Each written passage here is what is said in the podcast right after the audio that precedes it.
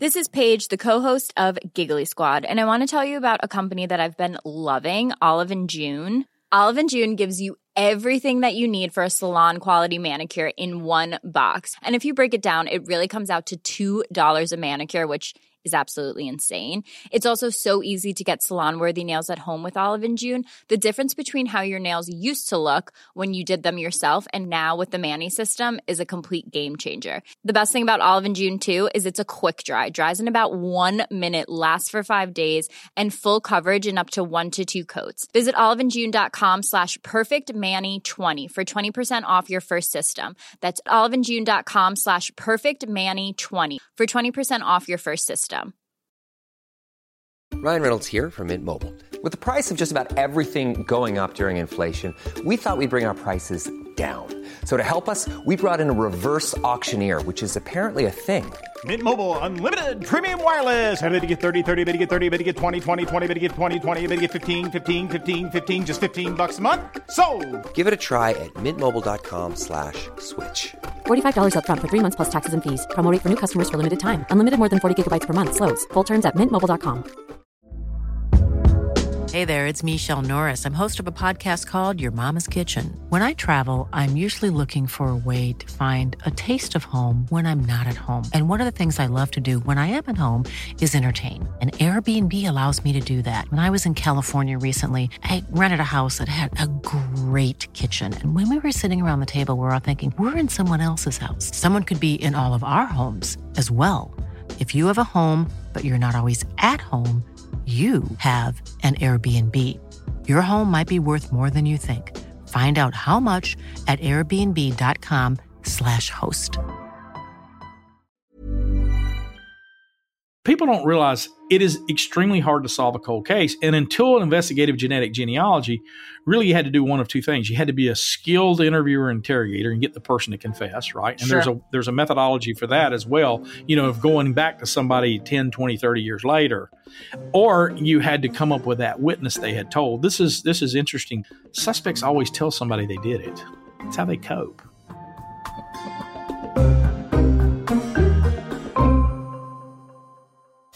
Welcome to Killer Questions with Darren Karp. I'm your host, Darren Karp, and today we're talking about the case of Lorelei Bringe's murder and the decades long hunt for her killer who was hiding in plain sight. This case was investigated in the late 80s, went cold for many years, and was reopened. The story is truly insane and has literally lasted my entire lifetime. I've got a ton of unanswered questions about it, so let's get started.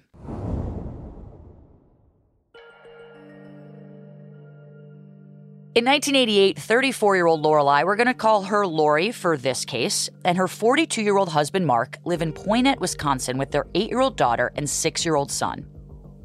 On August 19th, 1988, Mark picks Lori up from work and brings her to their home, where they plan to meet Lori's dad, Stanley. Mark drops her off at home and leaves for a quick trip to the library, while she waits at the house for her father to arrive. This was the last time Mark sees Lori.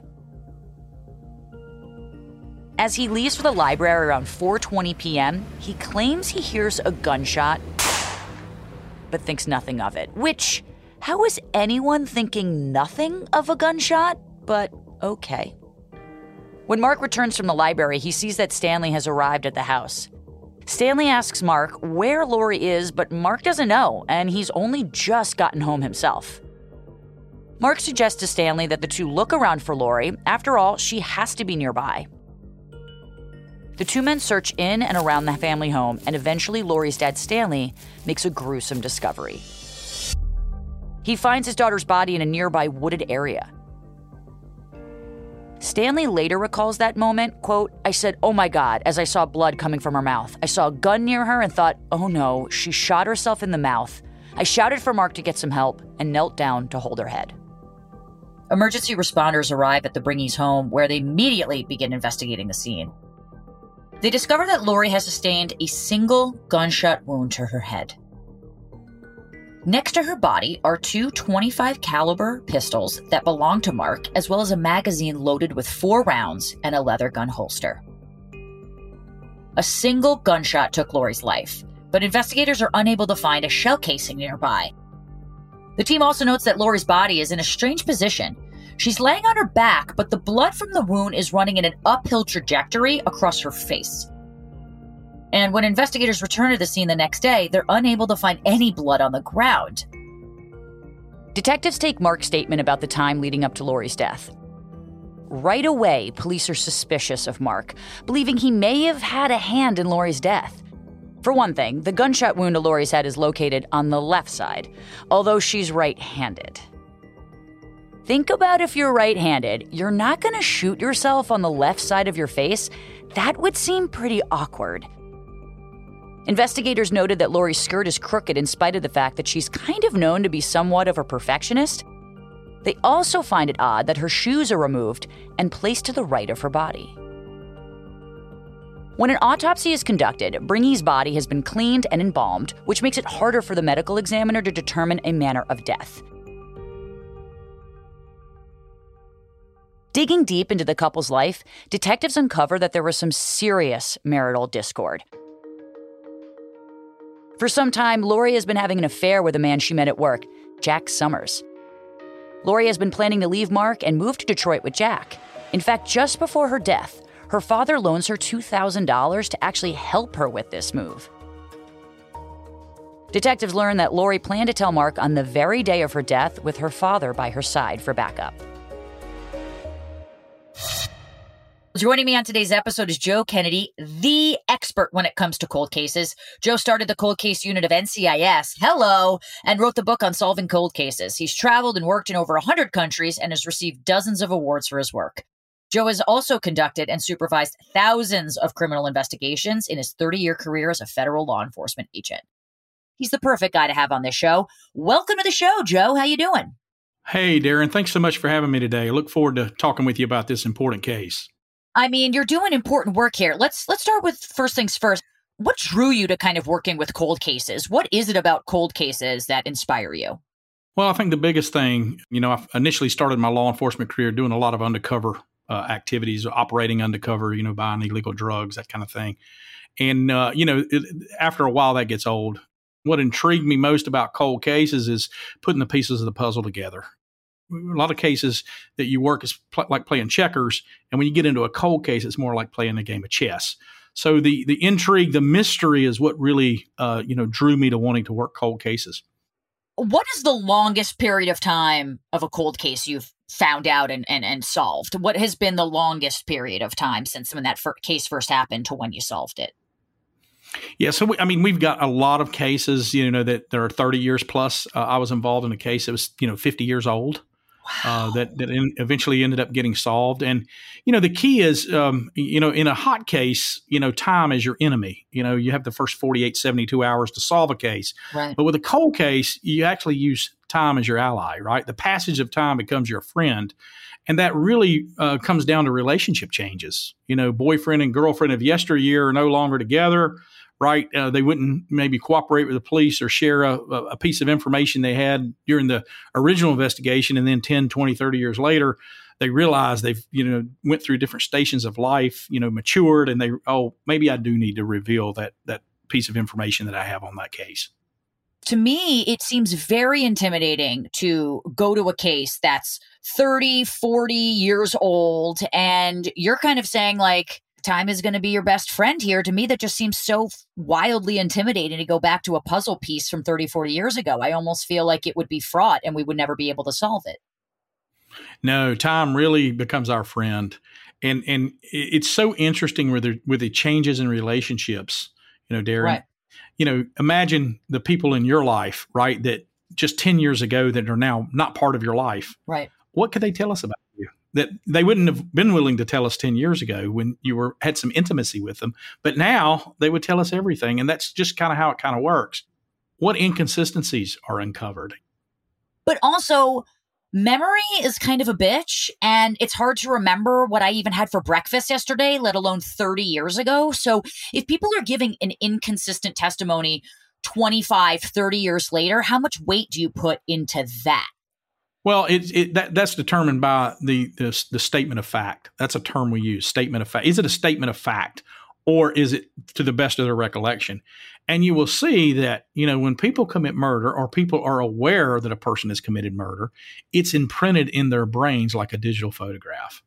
You know, we go back and interview a lot of suspects that, you know, we, we were able to close the case on in a cold case. Some, some, whether it's DNA or we found a witness who had a key piece of evidence, whatever it is.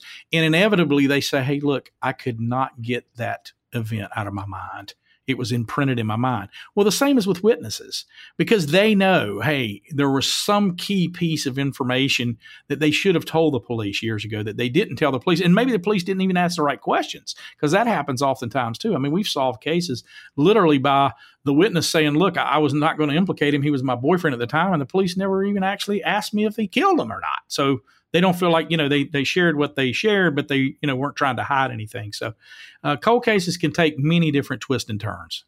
Well, that's a good sequitur because there's a lot of twists and turns to this case, and I'm glad that we have you today, Joe. So, thank you for joining us. In 1988, during the first investigation, detectives questioned whether Lori was really alone when she died. Although investigators suspected that Lori likely did not die by suicide, they did not have enough evidence to rule it as a homicide either. Decades later, retired Sheriff Jim Smith, who worked on the original case, dug the investigation back up. Using modern technology and new questioning techniques, they had grounds to reopen the case. Okay, I want to talk to you a little bit about the gunshots what we know right now, we think Lori has killed herself. In your opinion and with your expertise, why do you think nobody kind of thinks anything of the gunshots if they were so nearby? Like, uh, if I'm driving and I hear what I think is a gun going off, could be a car backfiring, but I think a gun's going off, that anyone would fucking stop to go look at what's going on. Why do you think Mark said, like, oh yeah, he just continued on? He didn't think anything of the gunshots. Like, that to me is immediately suspicious. Yeah, that that is highly suspicious, and that's a red flag. And I mean, we would immediately jump on that. Anyone, especially a loved one, if you're you know in close proximity right. to a loved one and you hear a gunshot go off, it's only common sense says, hey, you would go and check on that person to see, hey, are they are they okay? Are they safe? Right. Who just shot the gun? You know, uh, for him to report it that way, that's just so unbelievable. And any any of us have loved ones and family members. I mean, that's the first thing we're going to do is go check on them when they were examining Lori's body, she's right handed dominant, and the bullet wound was on the left hand side, which to me, eh, I'm right handed as well. I think if I was putting a gun to my face, I wouldn't go to the opposite side of my body. That feels very uncomfortable. But what exactly is so suspect? About the bullet wound? Is it just the placement of it? Is it the blood running down? What is immediately suspicious to you about this? Well, one of the things that we look at at any crime scene, whether it's a contemporaneous homicide that's just happened or it's a cold case and we're reviewing the photographs of the death scene, we look for two things passive blood flow and vertical blood droplets. Right. Okay. That's the two key things that we're looking at. And in this case, if we're looking at passive blood flow, right, and she shoots herself and falls to the ground, you know, the, the passive blood flow should be draining right in a downward angle. They shouldn't be going in any other direction a lot of people don't use their non-dominant hands. Yeah. So if I've got to reach all the way around, you know, to the other side of my face, I'm not going to get the correct trajectory. And we do things called trajectory analysis using some dowel rods or some lasers to show, okay, here's the entrance and here's the exit wound, right? right? And if there's no exit wound, at least where did the projectile end up, you know, in the brain or what part of the brain did it end up the trajectory analysis is just it's incorrect. There's it's impossible to be able to do that. Now, also keep in mind this: and this is an interesting stat for you, uh, Darren, is that in 70% of suicides, the gun should be touching or within one foot of the body. One of the things that jumped out with me, if, if I read the documents correctly, is that the gun appears to be a distance of greater than one foot from her. Right, it's nearby, is what the is what the documents say. So to me, that's a, automatically I'm thinking, hmm, it's not touching within one foot of the body. What's going on here? Why are the police sort of unable to rule out suicide immediately, knowing she's right handed dominant and it being on the left side. I mean, isn't that kind of obvious? The fact that they kind of rule it as such in the beginning just seems super odd to me. Why wouldn't they rule it a homicide with that? There's only three ways to solve a murder. Right? I want you to think about this. First of all, physical evidence. Okay, Sure. we need we need fingerprints, we need DNA, we need something to to prove they did it. It, it. It's at the suspect's house, right? His DNA is supposed to be there. His fingerprints are supposed to be supposed to be there, right? So, in, in, and ironically, only about fifteen percent of cases are solved with physical evidence, and that includes DNA. Jesus. The next way we, yeah, the next way we solve a murder is witnesses. Right, about thirty-five percent of cases are solved with witnesses. But what what's the problem with witnesses? Right, they don't show up for trial. They change their their, memories story. are shit. Yeah, they're human beings. Their memories are bad. Right, they're they're, imp- they're impeached. Their credibility is impeached at trial. Right. So fifty percent of murder cases come down to the investigator's ability to get the suspect to confess to them. Think of that number. That's huge. Yeah. But in, in about that's what it takes to get a, a murder case, you know, into a courtroom is a confession 50% of the time. Now, prosecutors, ironically, they want all three, which we call the silver platter. They want some physical evidence, they want some witnesses, and they want a confession. Sure. Well, in this initial investigation, all there are are a lot of inconsistencies. We lack those three things that we need to solve a murder case. Does this sort of happen with homicides a lot? Like, what's kind of their first initial instinct? What's okay to say? What's not okay to say? Do police have suspects in their mind that they can't say yet because they don't want to affect the case in the wrong way? I just, I just kind of want to know how common, how common this is. It seems a little odd that they would think that it's a suicide when it clearly does not seem that way to me. It certainly, you know, with the information that we have, it would it would certainly create red flags for me. You know, and and what I'm assuming happened here, I have to be careful when we assume things, right? Of course. Um, but uh, it, it looks like they probably there were some suspicions, right? But they just didn't have enough to to get this into a court of law or to advance it. Yeah. You know, and so we say the investigative didn't have any legs, right? And we got to remember there's competing priorities. There could have been other cases ongoing or other homicides coming in. That's one of the things with cold cases today. When you talk about it's the volume of cases, Right. right? I mean, we go to certain major metropolitan cities, they're overwhelmed. And so you only have those first 48, 72 hours. And then if the case is not solved, you're catching the next case, right? Here's another homicide that just happened today, you know? So, okay, we didn't solve the one that happened two days ago. Well, let's concentrate on this one. And before you know it, you know, the passage of time, six, seven, eight, ten months, a year's passed. And you, you know you've got a little uh, series of cold cases on your hands, and that's that's pretty common. In 2014, the Columbia County Sheriff's Office is encouraged to reopen Lori's case by Jim Smith, a retired sheriff and one of the former detectives who worked the case. In 2017, three years later, Lori's body is re examined. Once again, the gunshot wound to the left side of her head is deemed extremely noteworthy. According to the pathologist, less than 6% of suicides by handgun are committed with the person's non dominant hand. The medical examiner also notes that Lori's wounds are not consistent with suicide. The angle of the gunshot wound is off. Investigators schedule a meeting with Mark to re interview him at his new home in Arizona, and his stories during these interviews are inconsistent with the details of his original interview. This time, he reveals that on the day of his wife's death, he is aware of the location of Lori's body before her father, Stanley, arrived at their home. He now claims that he waited for Stanley, leading him to Lori's body because he didn't want to be the first person to find her.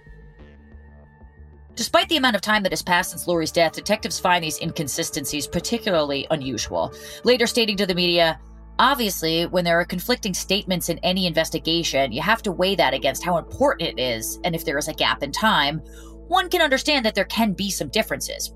Quote, the facts are the facts. His wife died, and his recollection of that should be pretty consistent no matter what the time frame is, end quote. At this time, detectives conduct a search of Mark's home, and police also speak with the Bringes neighbors, several of whom comment that they knew Mark to be incredibly controlling of Lori. A friend of Lori's even tells detectives that Mark had a habit of recording his wife's phone calls. Throughout the second investigation, detectives learn that Mark actually knew about Lori's affair with Jack Summers and that Mark phoned Jack the day after Lori's death. As they dig deeper, police find that after Lori's death, Mark was paid out a sum of $32,000 on a life insurance policy he kept on her, as well as an additional payout from a mortgage insurance policy. I wonder for you, you're obviously an expert in cold cases, but not every case gets reopened. What does it take to reopen a case? How hard or difficult can this be, especially after decades, uh, limited resources? Why pick one case over another? In terms of methodology, we use something called solvability factors. And in terms of solvability factors, you know, we ask questions like Are the witnesses from the original investigation still alive? Right? Because the passage of time, you'll find people are dead. We can't get their story because, you know, they've passed on. Is there evidence still available for retesting or new technology? Uh, some police departments, you know, because of space or, you know, the department moved to a new building or what have you, you'll be surprised that some old cold cases, the evidence been destroyed, the evidence been gotten rid of, the evidence been lost. I had a police department the other week I was helping in a case, and they actually we couldn't find the evidence because the the police station the police station had burned down 21 years ago. The other thing that we're looking for in terms of, of evidence is what new evidence can be applied to it, right? That's where you're seeing a lot of advancements today is genetic genealogy or forensic genetic genealogy. Is years ago you know, we would need a full profile, right? Or what we call a full CODIS marker to upload it and actually get a hit. We couldn't do a whole lot with degraded DNA or what we call low level DNA. And today we can do that. So there's a lot of advancements in that arena. And then some of the other investigative steps is we, we're going to go talk to the prosecutor and say, hey, if we can develop enough evidence, are you willing to prosecute this case? That's that's that's a very critical step that we would go to. One of the other things we do is, is we need to reapproach the victim's family you know, because oftentimes, you know, they're very helpful. Will be able to tell us, hey, what's changed or what has been developed over the years, or has anybody acted differently or strangely, or you know, since the case happened. So, you know, there's just a lot of investigative steps that must be done, and they have to be done in a particular order, Darren. Um, if you don't do them correctly, you can really, you know, get off track. Well, to some extent, it makes me feel good that there are a lot of steps to reopen a cold case because that means that the work needs to be done in order to prosecute this and get this done effectively. But I'm wondering, given the fact that your expertise could be anywhere from, you know, a cold case that's been 18 months cold to 18 years and, and further, does it always have to be with someone who had originally worked the case? I mean, let's just say the original detective was dead or didn't want to participate. Can you still go forward in that? Or is that kind of required in order to reopen the case? No, you'll find that that is not only is it not a requirement, but you know, oftentimes, you know, you want to gain that collaboration with the original detective. Sure. But some original detectives don't want to have anything to do with it, right? right. I mean, they just they just don't. They're over it. Some of them want too much to do with it, right? So you have to be careful there too that you want you don't want to go down the same rabbit holes you did in the original case. There's a fine line and balance of okay, we're bringing back this person, maybe they're retired now you know and so we want them to be a contributor to the team but we also want them to realize that that passage of time this is what we're good at is exploiting the passage of time. And and now use those potential witnesses. In your experience and i don't know if you can at least ballpark this what percentage of cold cases end up getting solved? Okay so darren this is a crazy number but i'm going to share it with Please. you so one in five cold cases after we read the file, will we actually have a conclusively identified or a conclusive identified suspect? In other words, we think this person did it. One in 20 of those will actually be charged by a prosecutor, and only one in 100 of those will actually result in a successful prosecution. So that's like half a percentage it, point or something, is what you're telling me. Oh. Maybe not even, maybe a quarter of a percentage point. Yeah, people people don't realize it is extremely hard to solve a cold case. And until an investigative genetic genealogy, really you had to do one of two things. You had to be a skilled interviewer interrogator and get the person to confess, right? And sure. there's a there's a methodology for that as well, you know, of going back to somebody 10, 20, 30 years later. Or you had to come up with that witness they had told. This is this is interesting. Suspects always tell somebody they did it. That's how they cope. But then 10, 20 years later, you find those witnesses and they said, you know what? Yeah, John said he was a suspect because he was the last one to see her alive. Yeah. Hey, wait a minute. We pull out the original investigative file. He denied being there. So that's a big inconsistency. A lot of people don't realize, you know, the effort that the investigators have to go through. Sometimes just to find investigative files or to dig up old evidence and to tra- tracking down witnesses is difficult. So there's there's a lot of things that go into working a cold case. Hi, this is Craig Robinson from Ways to Win, and support for this podcast comes from Invesco QQQ the official ETF of the NCAA. Invesco QQQ is proud to sponsor this episode and even prouder to provide access to innovation for the last 25 years. Basketball has had innovations over the years too. We're seeing the game played in new ways every day. Learn more at Invesco.com slash QQQ. Let's rethink possibility. Invesco Distributors, Inc. This is Paige, the co-host of Giggly Squad, and I want to tell you about a company that I've been loving, Olive and June. Olive and June gives you everything that you need for a salon quality manicure in one box. And if you break it down, it really comes out to $2 a manicure, which is absolutely insane. It's also so easy to get salon worthy nails at home with Olive and June. The difference between how your nails used to look when you did them yourself and now with the Mani system is a complete game changer. The best thing about Olive and June too is it's a quick dry, dries in about one minute, lasts for five days, and full coverage in up to one to two coats. Visit oliveandjune.com slash perfect Mani 20 for 20% off your first system. That's oliveandjune.com slash perfect Mani 20 for 20% off your first system. When you're ready to pop the question, the last thing you want to do is second guess the ring. At Bluenile.com, you can design a one of a kind ring with the ease and convenience of shopping online. Choose your diamond and setting. When you find the one, you'll get it delivered right to your door. Go to Bluenile.com and use promo code LISTEN to get $50 off your purchase of $500 or more. That's code LISTEN at Bluenile.com for $50 off your purchase. Bluenile.com code LISTEN. Hiring for your small business? If you're not looking for professionals on LinkedIn, you're looking in the wrong place. That's like looking for your car keys in a fish tank. LinkedIn helps you hire professionals you can't find anywhere else, even those who aren't actively searching for a new job but might be open to the perfect role. In a given month, over 70% of LinkedIn users don't even visit other leading job sites. So start looking in the right place. With LinkedIn, you can hire professionals like a professional. Post your free job on linkedin.com slash people today.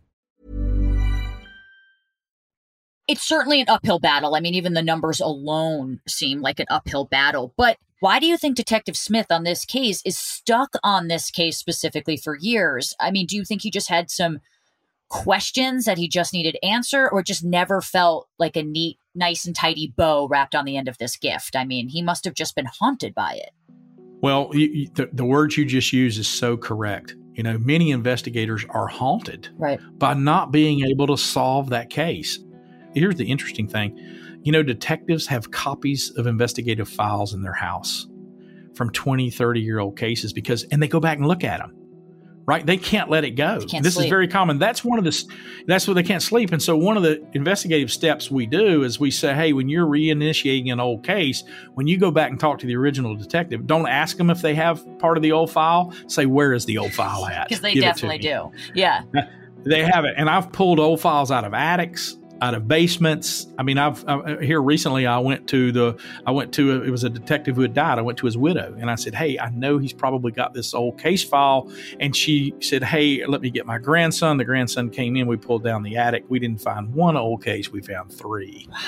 Right, three old cold cases, and you know because they they can't let go of it. I'm sure that's what happened with Detective Smith. Is it's this thing gnawed at him? It was like a dog on a bone. I mean, he, I'm sure he just felt like, man, I gotta I gotta figure this out. He knew something was not right. You know, you mentioned this uphill battle of just reopening a cold case, let alone solving the fucking thing. What does it take for Detective Smith to convince Columbia County investigators to reopen the case? I mean, how hard is it to convince the right people to reopen cases? Well, I, I'm sure he was very persistent, right? Must because most district attorneys, most prosecutors, Darren, is they're risk averse, right? They want that silver platter. Right. Hey, get me some witnesses, get me a confession, get me some fingerprints, get me some DNA. So, you know, what he did is is not the norm. I mean, and, and I say that in, in all sincerity that he had to be very persistent and tenacious to even convince them, right? Because this is a big risk for them. So, you know, I applaud him, you know, tremendously for what he did to, to get that case over the hump. What details of Mark's new retelling of the case after we reopen it are inconsistent with his original story that were incredibly suspicious to you? Yeah, I mean, the big thing is, you know, during the original investigation, he alleges that he arrived home kind of simultaneous to his father in law Right. and then they go out together and first observe the body.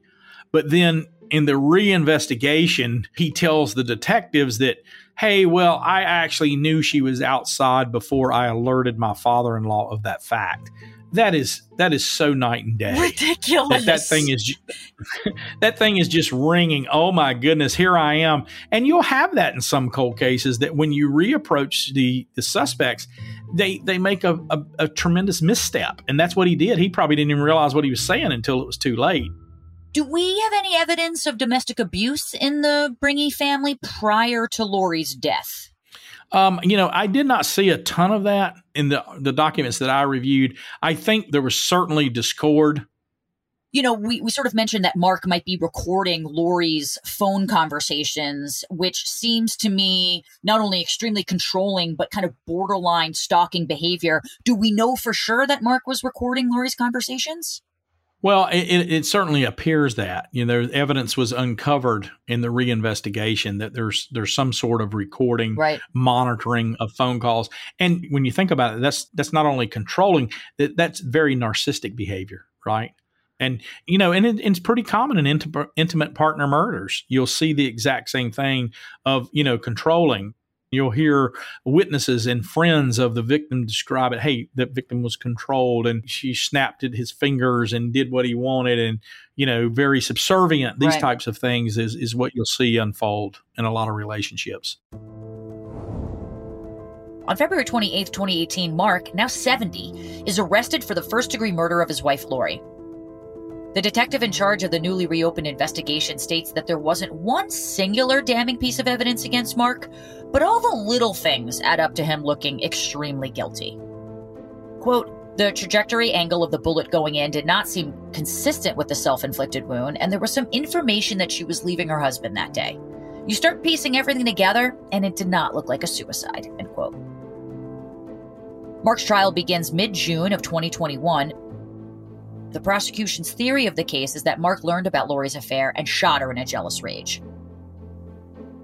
The ADA states his belief that Mark kills Lori at around 4 p.m., just after the two arrive home from Lori's job. He theorized that Mark shoots Lori in his truck, then moves her body to the location where he later finds it with her father. This would make sense considering there was no blood really found at the scene. Now, the defense calls a former police officer as their witness. He testifies that in the time leading up to Lori's death, she was depressed, her relationship was strained, and the family was experiencing financial issues. At trial, Lori and Mark's children, who were six and eight at the time of their mother's death, testify on their father's behalf. Both state that they were with their father when they heard the gunshots. They each deny being coached by their father about what to say to the police. Okay, so this is big because remember, Mark's kind of changing his story here. Now, the prosecution calls an emergency responder who's at the scene in 1988 and spoke to the children soon after the shooting. She tells the jury that the children informed her that they were inside the house with their grandmother when they heard the gunshots. However, the prosecution's star witness in the case didn't exist at the time of Lori's death a 3D printer. A key piece of evidence in this case is Lori's skull. Remember, we said earlier that the angle of the bullet hole in her head was slightly off to be deemed a suicide? Well, the DA wanted to demonstrate this to the jury firsthand, but was hesitant to bring an actual skull into court to show the jury. Yeah, I bet. Instead, the prosecution team had the brilliant idea to 3D print an exact replica of Lori's skull so that they could demonstrate the inconsistency to the jury. This is the first time a piece of 3D printed evidence is used at trial in the state of Wisconsin. And it turns out that giving the jury a piece of physical evidence to look at and form a connection to paid off. I want to talk a little bit about the trial and the new tech that was brought in. Was anything new learned from the time of the murder, from the time that Mark was actually charged? You know, I don't think there's a lot of, of new information up until the re interview of him. Right. And, you know, where he makes that big misstep. Uh, and that's kind of what gets him. You know, I'm sure the investigators were were very encouraged once he provided those inconsistent statements, right? Because they were so inconsistent that the village idiot would be able to pick up on that one. Hey, you know what's going on right. here? no way. Right. You know, you might you might forget a lot of things over 20 or 30 years, but you're not going to forget, hey, I went out and found her alone before my father-in-law was there. I would think that you would remember at least a little detail about finding your wife, uh, you know, committed Oh, yeah. suicide if you were that shocked by it. Why do police believe that Lori is killed in Mark's truck? Do we have any forensic evidence from the truck, or was that just kind of a convenient theory that happened to work out? Well, I, I don't think there was ever any evidence uncovered from the truck, but we lack, you know, when we talk about blood flow and passive blood flow or vertical blood droplets, they're they're not at the scene. Right. Right. Now that also could be described with the placement of the shoes, right? That is these shoes. I don't and I'm not sure exactly what kind of shoes they were, but did they fall off or could they have been, you know, that's why they were placed where they were. So it's not staging at all. That it's more, hey, as he gets all the things out of her car, he needs to put them somewhere. And this is a classic, you know, what we would call an intimate partner murder. Right. And these are very common, right? And you'll see where the suspects will often try to stage the scene. You know, they've killed their their significant other, and now what do they do? They have to get the spotlight off of them and onto somebody else. You'll find that when when people are abducted and murdered, oftentimes as the perpetrator's leaving or, or trying to get away, he's gotten rid of the body, and then he realizes, oh, wait a minute, that belongs to the victim. You know, maybe it's a hair barrette or a shoe, or and so they just start throwing it out the window. Right. In his case, you know, he's got to account for her. So it's probably a theory that they were working off of a timeline and that they were together, you know, before. Right. And then where were they at? And so timelines are so important. I'm a visual learner. I certainly like to have things shown to me as opposed to maybe just said to me. But what is it about having a 3D model of Lori's exact skull that is so compelling to the jury? And I believe kind of clinches this case. Uh, what you want to do is you have to be able to tell a story that is convincing to the jury. And think about it about 40% of the population are visual learners. 40% of the population is auditory learners, and then 20% are kinesthetic learners, right? They don't believe it if they see it or they hear it. Yeah. They want to touch it, right? um, but when you look at that group of 20% and then the 40% of visual learners, that 60% of the population does want to see exactly what you're alluding to.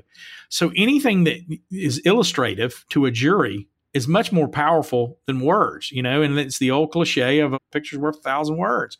And that's what I think the prosecutors were trying to get across. And I think they did a great job with this 3D rendition. I agree. Obviously, technology can probably, you know, technology, DNA testing, all that stuff, as we move forward on in our life, it's probably only going to get easier and more implemented. But with advances in DNA technology, has this changed the success rate of solving cold cases? They're still so hard to solve. You know, those numbers Right. don't change even with genetic genealogy, right? Yeah. Because they're just catching some of those ghost suspects because so many cold cases, there is no DNA left behind that we can reanalyze or retest. Right. right? We are having to depend on going back, finding those witnesses that they confided in. And it's a soothing technique. You know, suspects always tell somebody, always over the course of the years. Hey, Right. yeah, I was a suspect. Yeah, I did this. I shouldn't have done it. They're out drinking one night. They had too many beers and they say, yeah, I, you know, I was involved in this. So has technology improved it? Oh, yeah, from a genetic genealogy standpoint, 100%. But 3D rendition in a computer model, wow, that's, that's, we couldn't have used that Right. when this case happened, right? That was not available. So, what a great technique that the prosecutors put together in this case. And you'll see that there's a lot of different things like that. Absolutely. I mean, this is this is straight out of an NCIS episode, I got to say here, Joe. But uh, does Mark maintain a relationship with his children? Do they still believe he's innocent? Uh, I think they do. You know, from the things that I picked up and read, is that they testified on his behalf and they stuck to their story. But uh, that happens, you know, over the years, I've worked, you know, hundreds and hundreds of cases. I know I even had some very serious uh, incest cases or child sex abuse cases where, you know, even those victims still sided with their parents after they've been violated. A lot of things, you know, go back to familial relationships and interpersonal relationships, and who knows what those children were told over the years by their father after, you know, he, and we all want to believe our parents, right? Right. Regardless of who they course. are. I don't care what what they've done in there. We all have that desire to believe our parents. Do you believe Mark is guilty of Lori's murder? You know, I, I haven't looked at enough evidence. You know, I'd be guessing because I haven't seen the crime scene photographs. I haven't seen the original autopsy report. But I think the investigators, Detective Smith's hunch or gut feeling says a lot to me that he he certainly believes something was going on. There was a nefarious activity. There was not a suicide. Right. And so for me, I have learned that we have to follow our instincts. And so I would say, just at face value of what I've looked at, yeah, I would say he's convicted in a court of law. And with all those inconsistencies in his story and the trajectory, remember, trajectory analysis is so important in a case, right? It shows us the path and the flight of that bullet. And from the stuff I have reviewed, I would say that I do think, yes, absolutely, he's guilty. On June 25th, 2021, the jury finds Mark, now 73, guilty of Lori's murder. 33 years after the murder, Mark is sentenced to life in prison, and Lori is finally, finally given justice. There have been a lot of TV shows and films that focus on the subject of cold cases and solving those cold cases. In the last 10 years, we've had programs like Cold Case, CSI, and Law and Order, which at times attempt to show what it's like to work a cold case. I would be remiss to have you on, Joe, and not kind of talk to you, given the fact that you are the cold case guy, to just talk about cold cases in entertainment these days. What do you think these TV shows do right when it comes to accurately showing what it's like to work on a cold case? Well, I, I think they, they show the effort that the detectives have to take to work a cold case. A cold case detective, they get very emotional in their cases Yeah. because it is a game of cat and mouse, 100% and you get emotionally invested into these cases.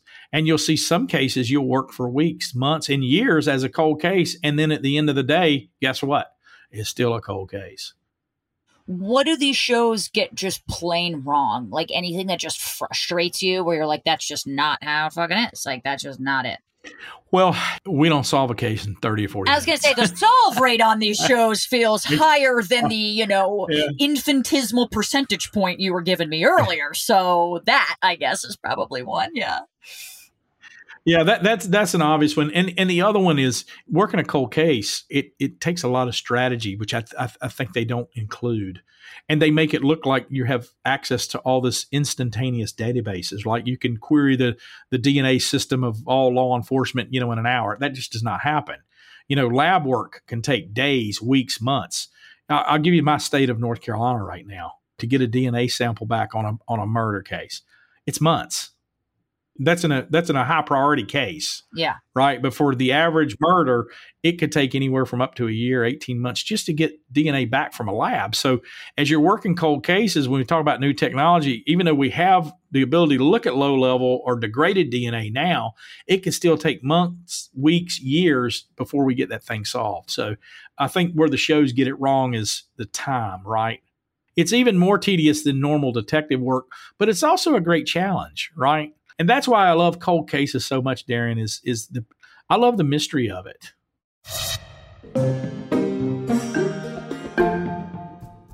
Thank you, Joe, for taking the time today to talk with me about my questions around this case. One thing is for sure, regardless of my own questions about this, we just hope justice was served for Lori. For you guys listening to the show, what are your killer questions for this case? You can message me on social media at Carpe Darren. I'm Darren Carp. Thanks for listening to Killer Questions.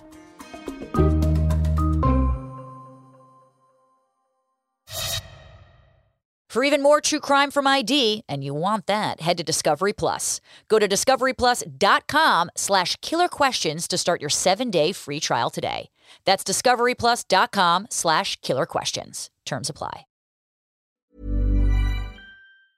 A lot can happen in three years, like a chatbot may be your new best friend. But what won't change? Needing health insurance. United Healthcare Tri Term Medical Plans, underwritten by Golden Rule Insurance Company, offer flexible, budget friendly coverage that lasts nearly three years in some states. Learn more at uhone.com.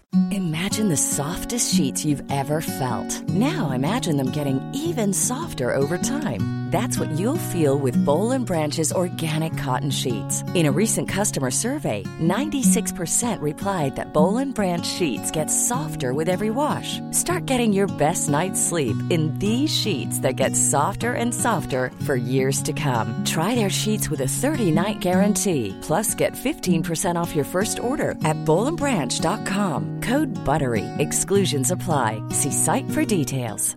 Even when we're on a budget, we still deserve nice things. Quince is a place to scoop up stunning high-end goods for 50 to 80% less than similar brands. They have buttery soft cashmere sweaters starting at $50, luxurious Italian leather bags, and so much more. Plus, Quince only works with factories that use safe, ethical, and responsible manufacturing. Get the high-end goods you'll love without the high price tag with Quince. Go to quince.com slash style for free shipping and 365-day returns. Planning for your next trip? Elevate your travel style with Quince. Quince has all the jet-setting essentials you'll want for your next getaway, like European linen, premium luggage options, buttery soft Italian leather bags, and so much more. And is all priced at 50 to 80% less than similar brands. Plus, Quince only works with factories that use safe and ethical manufacturing practices. Pack your bags with high-quality essentials you'll be wearing for vacations to come with Quince. Go to quince.com/pack for free shipping and 365-day returns.